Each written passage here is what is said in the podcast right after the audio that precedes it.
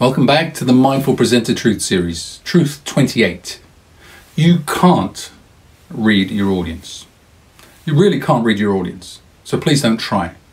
What you can do, rather than attempt to read them, is respect them individually as complex human beings because we are so complex. We run high impact public speaking, presentation skills, training workshops, coaching sessions, masterclasses. And just about every time we do, you can guarantee that somebody will approach us either before the training experience or during and say, The one issue I need help with is reading my audience. They say, I have a real challenge, I have a real issue understanding what's going for them and trying to, they call it read them. We always say, don't even try, don't even go there. Please don't try to read your audience because we don't believe you can. Here's why.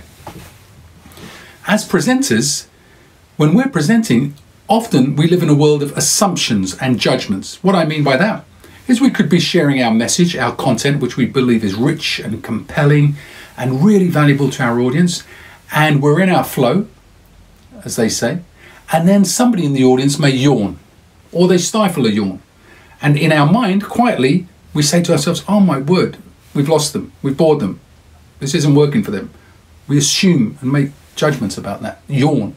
Or if they don't yawn, they might look at their watch and we think, oh no, they're in a rush to get out of it. We've, we've lost them again. Or they may turn to somebody next to them and whisper something or they may check in with their phone. Just check their phone for two seconds. What can happen as presenters was we immediately assume and judge that they're not interested, that we've lost them, that we're not good enough, etc. All of that noise, all of that stuff. It's not necessarily true. Now, if everybody is yawning or looking at their phones or watches or talking to each other, that's a different story altogether. And we do need to respond to that because that means we need to up our game or completely change the dynamic of the presentation. But people yawn. They check their watches. They look at their mobile phones. Many of us are literally addicted to our mobile phones. They talk to people next to them. So we can't make that judgment. Please don't even try. Human beings are unique, they are complex. What I do and you do may be two different things in terms of listening and learning and absorbing information. We could be wildly different. I learned this in a profound way many years ago. What happened was I was doing some voluntary work for an organisation called the Prince's Trust in London, a phenomenal organisation doing some very, very valuable work in the UK. And I went into a school to work with some young lads. They were aged 13 through to 16. It was many, many years ago. I wasn't there to teach them presentation or public speaking skills. I wanted to share with them some powerful ideas and principles about what I call personal impact, personal leadership, how to get better results. Challenging for most of us, but I wanted to give this gift to these guys. What happened was, and these are, these are young lads that I'm told were struggling in many different senses of the word. Many of them were facing exclusion from school at that time. So it was a challenging environment, if you can understand that backdrop what happened was as they entered the classroom, because it was a classroom setting, one of them, there were about eight, sat right in front of me. There was a desk literally in front of me, and he made no eye contact. He immediately sat down and put his head in his arms and his arms on the desk. And he stayed there for the whole session 90 minutes. It was very awkward, almost quite intimidating. I was there to give him my best there came a point where I was working really, really hard to coax and nurture him out of his shell and to just try to connect with him in some small way. But nothing changed, nothing shifted. In my mind, I failed. Sadly and ashamedly, I wrote this young lad off in my mind. I sort of just detached in my mind from him because I still had a lot of work to do. So I focused on the rest of the group. At the end of that session, what happened was the bell rang, it was break time, so all of the young lads darted out the room as fast as they could. They couldn't wait to start their break, apart from this young boy who had sat like that the whole time.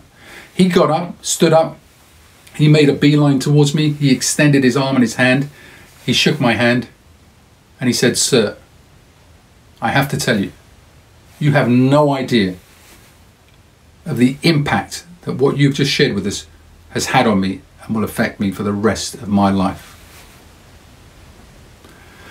I didn't know what to say because I thought, hang on, that can't be right. That doesn't make any sense at all. To me, I thought he was the expression taking the mickey, just didn't make sense.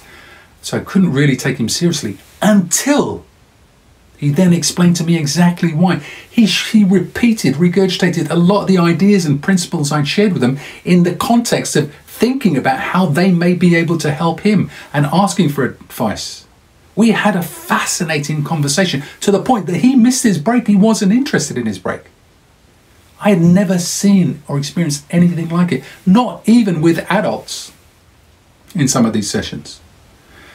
Can you imagine? I went home feeling ashamed of myself that during that workshop, within moments, because I couldn't get through to him, I'd labeled, assumed, and judged him and written him off in my mind.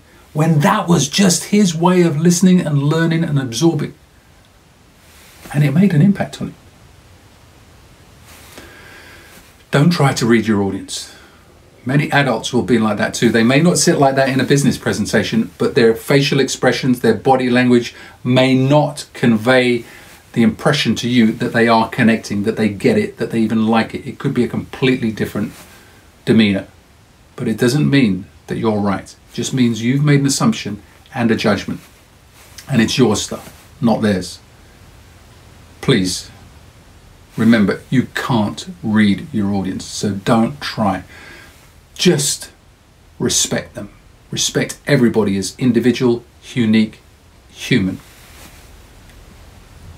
Thank you.